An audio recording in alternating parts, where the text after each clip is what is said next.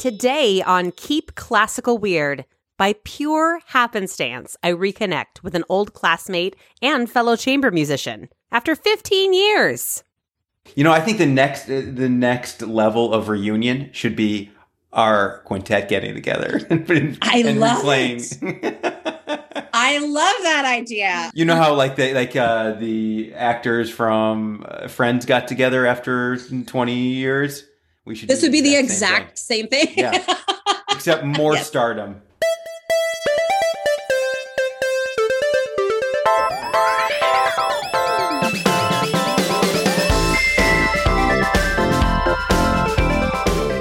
Welcome, friends, to episode 39 of Keep Classical Weird.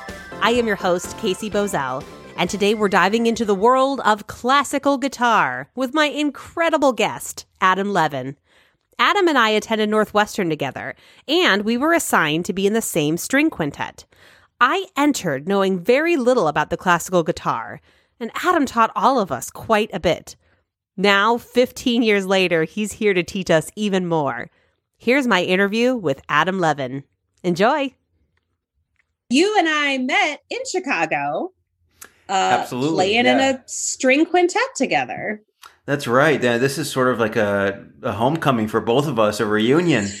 And about, let's see, I think it, I mean, for all intents and purposes, 15 years ago, Yeah. we were placed in a chamber music group together um, where we learned the Mario Castelnuovo Tedesco, um, what was it, quintet. Yeah, an amazing piece uh, for guitar and string quartet. I mean, I was just starstruck by the piece and and and working with you guys. It was just fun. We were just we just had like the goofiest time together. I think we were just like all very open minded. Didn't know what the heck we were getting ourselves into. Um, and it was just fun. I, I just remember we had such a good time together. yeah, that's how I remember it too. We were just kind of dove headfirst into like, okay, there's this piece. Let's. All right, it's it's it- You know- it's nice those low risk days of like, uh, let's try this. exactly. how? When did you pick up the classical guitar? What was your starting story? Oh, oh gosh. Uh, well, it it my musical story starts uh, before the guitar. I actually started on the piano, which is a great instrument, uh, sort of an entry point to the music world because physically you can see all the keys, and there's just not you don't need as much peripheral vision as you need for the guitar, so to speak. I mean, of course, the the, the piano gets infinitely more difficult and maybe even more difficult than the guitar, but the the guitar is such a, a quirky instrument. You've got to be looking at the music. You've got to know where to place your right hand, which strings to pluck, and then you know which fingers to push in your left hand, and then you're you know, it's just a constant freak out session. Like where do where what do I focus and when and where? So I started piano is Suzuki piano, which was great. I was playing tons of of uh, all by rote, and it was f- fantastic. And then my dad, who was an amateur uh, classical guitarist, sort of just handed me a classical guitar and was like, "We're gonna do this." And- Really? yeah, and it, and it wasn't rock and roll first. It wasn't jazz. It wasn't you know hard metal or anything. It was classical guitar, and he was very uh, assiduous in his teaching methods with me. I mean, so much so that as you know, as I progressed on the guitar, he's like, "Well, why don't we, son? Why don't you get up at uh, five in the morning and practice a little bit?" I'm like, "Um, okay, let's be exhausted all the time and and and not be able to stay awake during school." was that was that him like pushing forward uh you know his like did he see that much talent in you and he just wanted to kind of like push you into it a little bit more He's so he loves. I mean, my dad and I we have we're very close, and the guitar is is a piece that draws us together. It's it's sort of the glue in, in many respects uh, in our relationship, and I think it was something he loved so much and wanted something he wanted to pass along to his uh, his kids. And he also, I think, in his profession, he's a professional psychologist, and and his work style is maniacal. He's always been somebody who works just very. He's very steadfast in his style, and it takes everything from A to Z, and um, is just very detail oriented and and perseveres and and he wanted to imbue that kind of work ethic in his kids and it you know it, was it worked um, with me and uh, to some extent my my sister but it's it's not for the faint of heart you know it's, it's it can be tough like i mean it. i mean it's it, you as a kid it's it's a beautiful thing playing music. It's transformational in so many, but it's also ex- extraordinarily like psychological and um, you know getting up early. Uh, you have it's it's psycho. You have to psychologically dedicate yourself to music at those hours, and it it, it can be tiring as well as gratifying. But there, it was frustrating. Um, it's it's a it's a it's a wide experience. There's a large spectrum of emotions and, and psychology that comes with it, um, and and I think that's what's so beautiful about music is that it it expresses um, happiness, anger, sadness, uh, the blues, um, total euphoria, and I think in the and training in music is just like that too. It's not all just like oh stars and and uh, and beauty all the time. It's it's it's tough. It's tough work and right. Um, so yeah, my dad was he was he was the spearhead in all of this, and and my sister also uh, played classical guitar. She's she's four and a half years younger than me, but she she was part of this regiment as well, and uh, she played guitar until college, and then sort of departed from it. But uh, it was always for me it was funny, and especially at Northwestern where we met, it was a important moment or or moments in my career where you know I had this ambition. It was like maybe I do want to become a, a physician because I did the pre med stuff at Northwestern, mm. and then I did psychology. I was like maybe I want to become a psychologist like my my father, but I realized that I just couldn't divorce myself from music, and that you know, if I was going to pursue it, it was now. This was the moment to do it. Medicine will always be there. You know, it's like, God, you know, God forbid, um, I, I decide tomorrow that I music is not for me. I could still go back to medical school and and pursue that field, but it does not work in the reverse with music. Right. Like there is a critical time that you have to develop your art and your aesthetic and your identity, and that's it. Mm-hmm. you know, mm-hmm. I, I, I, mean, so yeah, it, it, started with my dad, and and then it, it, sort of took off in high school when I did some summer music. Uh, there was this the Cherub uh, music program at Northwestern University, which was a summer program that they had for many many years. Oh. Um, really great. I, I, it was it was sort of my first experience where I realized, oh, there's other people out in the world that are doing similar similar things. You know, mm-hmm, we're also mm-hmm. it, working their tail off, love music, love performing, love sharing it with people, and are uh, talented and and have something to share with the world. So that was cool, and that sort of reinforced my love for for the guitar. And then in college, when you know when when we met, it was it was high.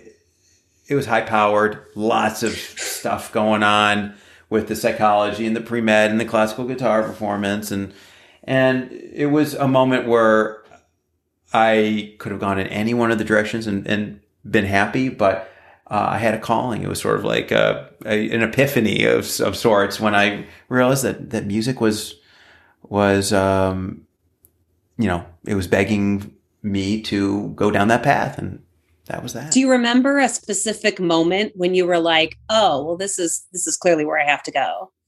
Well, yeah, I do remember one of the moments in high school when I was at Nishmi, this cherub music program mm-hmm. at Northwestern uh, University in, in, the summer, and I remember giving a performance. I was playing uh, Villalobos Etude 12 and number seven. Um, and really, they're staples in the guitar repertoire. Heitor Villalobos was a Brazilian composer, wrote some fabulous pieces, 12 etudes, five preludes, and some, um, a, a suite of, of, Brazilian music as well.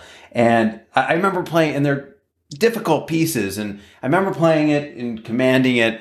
And uh, it was the first time that my performance had elicited a strong response by the audience. They just roared.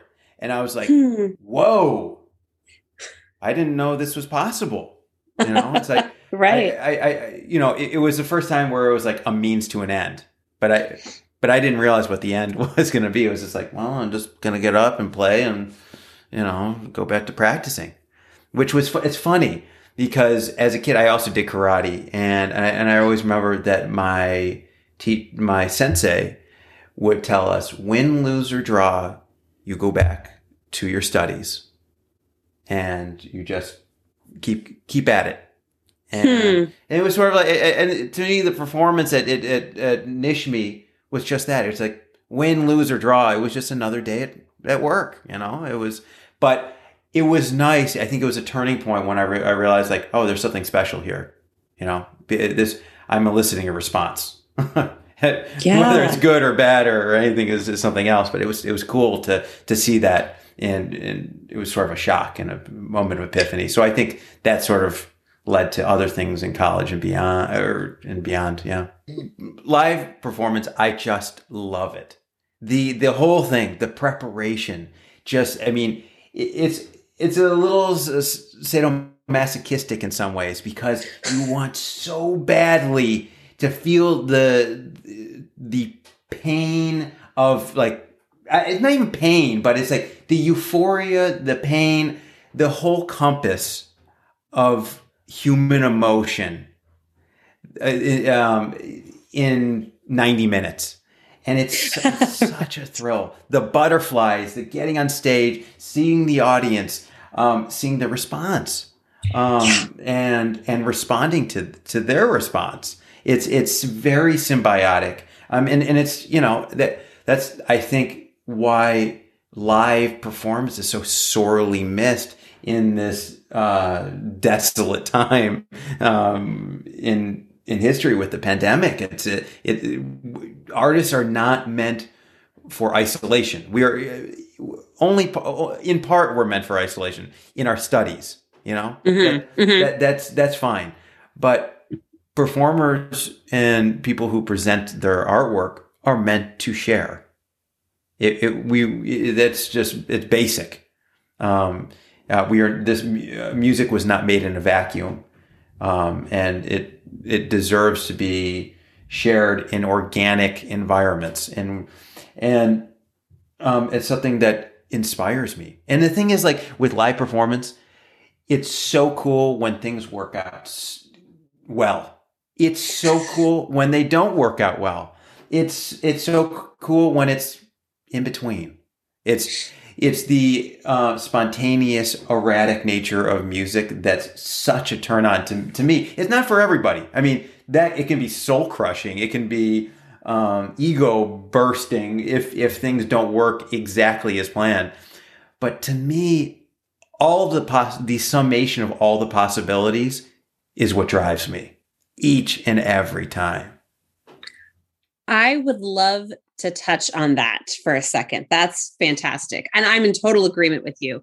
I think one of the misconceptions about classical music in general, and you might get this more as a guitarist because classical guitar, in terms of like guitar genres, is probably not like as well known as as rock or as jazz or as you know and i heard one time i don't remember who it was that was saying that they prefer jazz music because the only way you can surprise yourself in classical music is if you make a mistake. Mm-hmm. You know, I, I, I, I think there are prescribed ways of playing classical music. and there's obviously there's performance practiced, stylistic ways of playing the music from the Renaissance, Baroque, classical, romantic, etc. But there are liberties, spontaneous liberties that one takes to individualize a performance or an interpretation. Like for example, let's take the music of uh, Astor Piazzolla, the king of of uh, tango music from Argentina. When you look at one of his scores, it's literally just a it's a blob of black on a piece of paper that really, if you just play it as is, doesn't mean anything. Mm-hmm. It, it's it was an approximation of an Im- improvisatory spirit that he was trying to create with his bands. I mean, it's he was forced to do it because he wanted to um, he wanted others to play his music. So I think when playing his music, yeah, it's it's stylized classical music because you don't necessarily you don't can't really dance to um, Astor Piazzolla music for the most for the most part, but I I I think what you want to do is you want to study the perform like how he performed it, how he was on stage with the musicians around him, and try to imitate not only the guitar but the other instruments as well on the on your instrument. Like, and the mm. guitar is such a perfect vehicle for doing that because it's such a colorful, um, timbrically rich instrument. I mean, it just Segovia described it as a small orchestra, and if you don't treat it like that, it's you might as well just listen to a MIDI file. And that I, I it's you have to be. I think it can be very boring. Um, classical classical music can be dreadfully boring and unimaginative, but that the onus is on the performer. If it's boring, it's the performer's fault. Hmm. Um, it's it is we are we are the conduit between what's on the score and um, what the audience listens to. And if we if we don't do a convincing job, then you know uh, that that's that's our problem. We have not transmitted correctly to the audience, and it's really tough. I mean, it's it's and I, I don't purport that I always do that and effectively. Sometimes I do it better than other times, but um, classical music. Well, number one, in the specifically in the classical guitar world, um, it's a little bit of a misnomer. So you have electric guitar or rock and roll. You play on a this solid body instrument with steel strings, um, and you use a pick. Um, that you know that's electric guitar, and you plug it into an amplifier, and you you you do some. You can have crazy effects with pedals and this and that. It's an amazing world. It's just, it's totally virtuosic and spontaneous, like any of the other um, styles of guitar. Then you have acoustic guitar, which is a a instrument with multiple woods, uh, like the classical guitar. Um, it's a hollow body, so it has maybe uh, spruce on the top and mahogany or was it, or, or some rosewood on the back and sides, and steel strings. Again, using a pick, or there are fingerstyle guitars who either slip on uh, picks on their fingertips. Right. Or they will use their actual fingernails, like classical guitars. And then you get classical guitars. We are um, sort of the runts of the, of the mix. Yeah. and we and we use our nails. And for those of you who aren't familiar with classical guitars, if you ever go to go, you know, walking down the street, and you see somebody with long fingernails on their right hand and not their left hand they're probably classical guitars, not drug dealers. Um, uh, hopefully not both. Um, right. so and and the shape of your nails in your on your right hand dictates the sound you are able to produce, whether it's warm or more metallic. Um, and you and some people have longer nails, shorter nails. It's it's very idiosyncratic. Every person has their their personal shape that works best. Okay, wait, wait, wait, wait. You're talking about like how you actually groom your nails or genetically? Well, Some people are have genetically better nails, so they don't have to use reinforcements. Um, Okay. I, I was not blessed with genetically perfect nails, uh, so I, I use acrylic, which is a white powdery s- substance that you use uh, in combination with glue, and then you use uh, sandpaper to file it down and make it super smooth. There's no grooves because any grooves in your nails will negatively impact the so the, the sound and tone production. And and that makes or break. I mean, the poetry ah. of the guitar comes from your right hand. Oh, I And- didn't realize that was so. I mean, it sounds like somebody talking about making reeds or something, like how deliberate you have to be there. Totally. It's very it's very deliberate. And the the shape, the attack or articulation of the of the string, that affects everything. I mean, it can be you and, and the thing is you, this we were talking about this earlier about the colors on the guitar. So if you move your fingernail and pluck closer to the bridge, you will get a very metallic sound, almost imitating a trumpet. And then if you shift your hand closer to or over the neck, um, you'll get a sound that uh, imitates a clarinet or a, a bass or a cello. So there's there's there's this again. You can imitate so many instruments uh, from the orchestra, and that's that's what makes it really kind of compelling and interesting and and and fun. I mean, that's where the imagination comes. So go, so going back to Piazzolla, you you can orchestrate a solo guitar piece or or, or even a, a chamber music piece uh, by Piazzolla and really make it come to life, make it dynamic. You know, that's so important. I mean, the last thing we need is another interpretation of a solo Piazzolla piece that's just, you know, straight, strict, and unimaginative. We Mhm. need we need imagination im- it- with the improvisatory spirit. Um, you have to transport the listener to the dance floor or the cafe or wherever it is that the music takes ta uh, takes place. I mean, that's that's what's the, so beautiful is that you are allowing the audience to to travel without leaving their seat. So, okay, you finish up uh, your bachelor's at Northwestern, and Yep. then what happened next?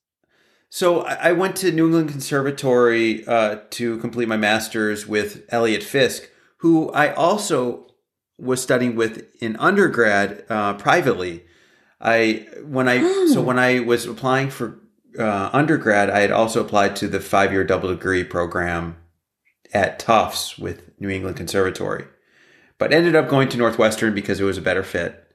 And but I I couldn't help myself. I I wrote Eliot um, and I said, "Is there any way I can like study with you anyway?"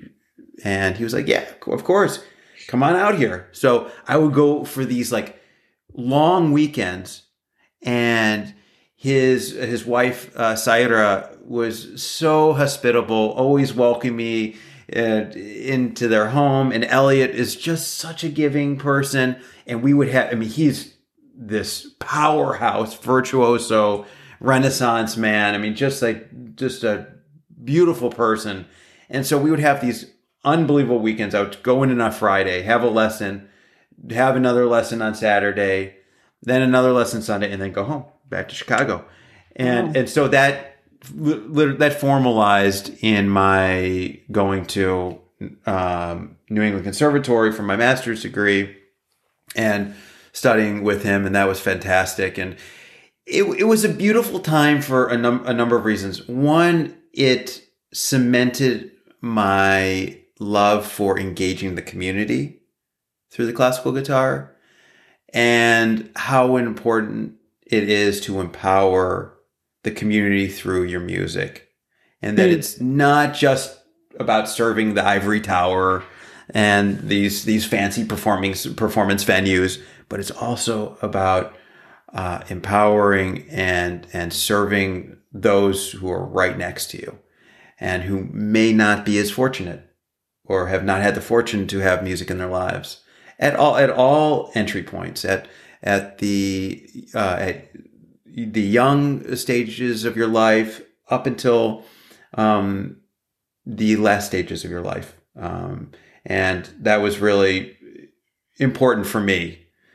And it, it was a humbling experience. I, I, I, created a number of projects. I was an Albert Schweitzer Fellow, which was a beautiful program that allows you to design a community program of any sort for and this was this is not a uh, a music oriented program this was for mm. lawyers physicians whomever and and I happen to be one of the musicians as part of the the fellowship, and I designed this program where I would um, teach guitar at a failing um, Boston high school and or turnaround school. I don't think they like to identify as failing, but oh, sure, fair.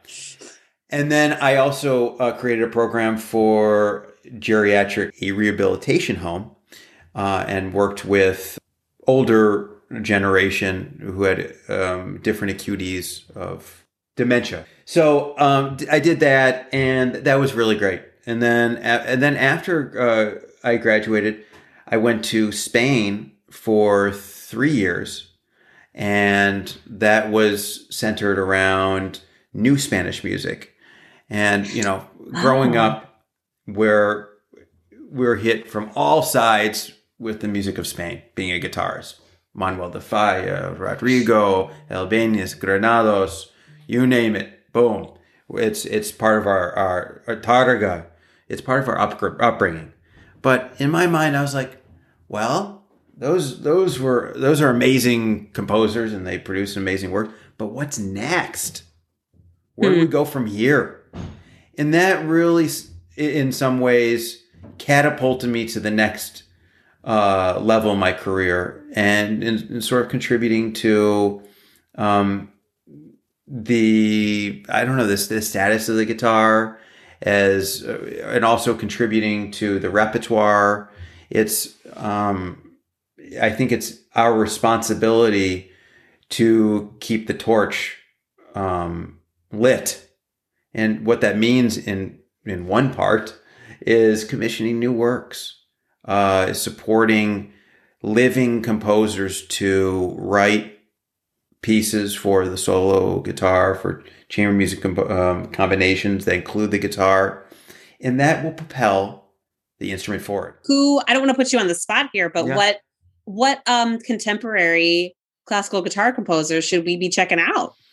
Well, I'm going to mention uh, a, a, many of them, but yeah. Uh, one in particular is very relevant to your neck of the woods. Salvador Brotons is the conductor of the Vancouver Symphony Orchestra, which is the orchestra I just uh, played with last weekend. Um, he is not only an amazing, he, well, he's originally a flutist. He um, is an incredible conductor and an extraordinary composer. And it, uh, he has written for the solo classical guitar since 1979. In fact, hmm. uh, his first piece for uh, for guitar uh, was called is called uh, Two Suggestions, and I first became acquainted with this piece through my teacher in Spain, Gabriel Estarellas, and I just fell in love with it. It was such an enchanting work, very difficult, but fabulous music. So I was in touch with uh, with Brotons. He invited me to come to Barcelona to um, to meet play for him and and uh, have a couple meals, which was really fun. Sounds I, fantastic. Know, yeah. Oh yeah. You know, I'll never forget this. I arrived at his apartment and he's like, you know, before we get down to business, we got to go eat. And I remember we, we had a meal together and, and, and the, I remember specifically the dessert. It was this, it was two scoops of vanilla ice cream. And then on top was this like this chocolate that was hardened on top. It was the, the most delicious dessert I'd ever. I was so satisfied afterwards that that afterwards, like playing music was such a natural. Like I was just like, I am ready to go. Let's let's let's do this. So we we we immediately hit it off and and he enjoyed my playing and and I asked him I was I was like wow you know you got to write me a piece and he's like okay fine yeah yeah so he found some he found some time in his schedule and he's like what, what do you want me to write? Well i loved your first piece to suggest he's got many pieces that are fabulous but i love his two suggestions. So he's like all right i'll write you two new suggestions. So you he wrote these fabulous um, the sequel to two suggestions called two new suggestions. And and that was that was just a big hit on my my first 21st century Spanish guitar album uh, for Naxos, and then on the very last album that I'll uh, be releasing this year on the fourth volume, there'll be another work by him called uh, Sonata Sephardita, which will be based on Sephardic melodies uh, from Spain. So uh, Sephardic culture is I'm Jewish, and uh, the Sephardic Jewish culture in Spain um, is extraordinarily interesting, and it, it it representative of sort of the intersection of many cultures uh, in Spain in the uh, 14th and 15th centuries, and it's it's really they're beautiful. So he chose several melodies from this period of time and sort of infused it with his uh, magic compositional sparkle. So if people want to find more about you and these projects that you're doing, is there somewhere that they can go? Totally. Um, so I am. I have a, a website. It's adamlevinguitar.com. I also my Duo Sonidos is website, which is my violin and guitar tier music group, is duosonidos.com. And um, if you want to find out about my trio, it's thegreatnecks.com. Or if you're interested in finding out more about uh, Kithara Project, um, the nonprofit that I, I co-founded, it's kitharaproject.org, which is K-I-T-H-A-R-A project.org.